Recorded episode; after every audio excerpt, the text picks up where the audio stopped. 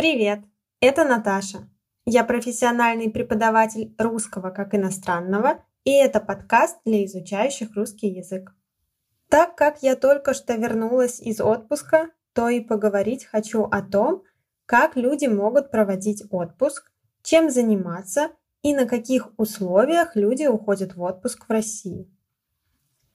Итак, давайте сначала разберемся с понятиями выходные и отпуск. Выходные – это дни, когда человек не работает в течение недели. Например, обычный график работы – это рабочие дни с понедельника по пятницу, а выходные – суббота и воскресенье. Это типичная пятидневная рабочая неделя.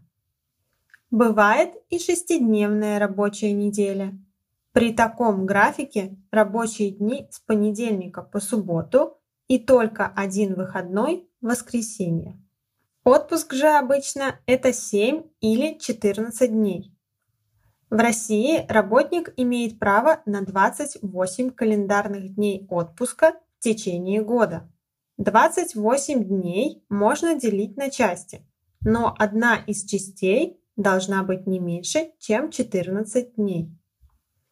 То есть работник в год может иметь два отпуска по 14 дней каждый, или, например, три отпуска, один 14 дней и два по 7 дней каждый. Официально отпуск называется ежегодный оплачиваемый отпуск.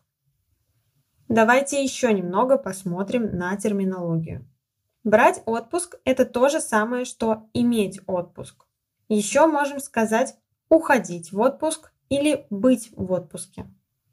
Например, можно услышать фразы «Давай закроем все задачи на этой неделе.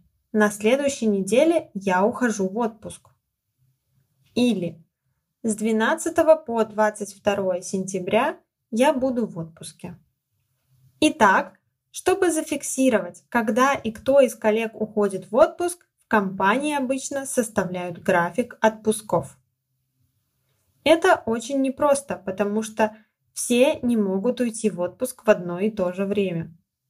Даже если коллеги уходят в отпуск по очереди, обычно работа замедляется. В России сезон отпусков – это с конца июня по сентябрь. Почему же русские любят брать отпуск именно в эти месяцы? Во-первых, для многих отпуск – это возможность погреться на солнце. Да, в России тоже есть солнце летом, но погода в целом очень переменчивая и сложно угадать, когда именно будет солнечно. Лучше поехать в страну, где солнце будет точно. Во-вторых, море. В эти месяцы море будет теплое. В-третьих, свежие продукты. В летние месяцы особенно большое разнообразие фруктов, а покупать их там, где они только что были сорваны с ветки, особое удовольствие. Также стоит сказать про вид отпуска, который выбирают люди. Наверное, подавляющее большинство поедет в отпуск по путевке. Это значит, купит у туристического агентства пакет услуг, где будет все – и перелет, и трансфер, и отель с системой все включено. В таком случае не нужно ничего планировать самому. Даже экскурсии будут групповые, и их предложит отельный гид. Те, кто ездит в отпуск по путевке, очень часто проводят все 7 или 10 дней за двумя занятиями. Они или лежат на шезлонге, или едят в столовой. Нельзя осуждать людей и говорить, что это скучно и однообразно. Ведь чаще всего такой отдых им необходим, так как на работе они вертелись как белка в колесе и теперь просто хотят немного покоя. Но такой отдых называют тюленей отдых потому что люди лежат на берегу или у бассейна, как тюлени. Противоположный же отдых – это активный отдых. Желающие отдохнуть планируют весь отпуск сами, покупают билеты, бронируют жилье, выбирают места, которые хотят посетить и строят маршрут. Обычно люди привозят массу впечатлений из такого путешествия. Только вот после такого отдыха нужен отдых. Я лично предпочитаю второй вариант. Мне нравится проводить отпуск активно, исследуя новые места. Да, я очень устаю к концу каждого дня, но зато я получаю необходимые впечатления.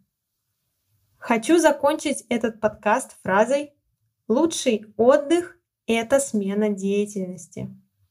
В данном контексте я полностью согласна с этой фразой. Это все на сегодня. Спасибо, что прослушали этот подкаст до конца.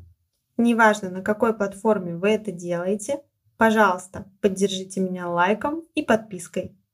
Также, если вы хотите получать скрипт каждому подкасту, предлагаю присоединиться к моему сообществу на Patreon. Спасибо всем, кто уже присоединился. Услышимся. Пока-пока.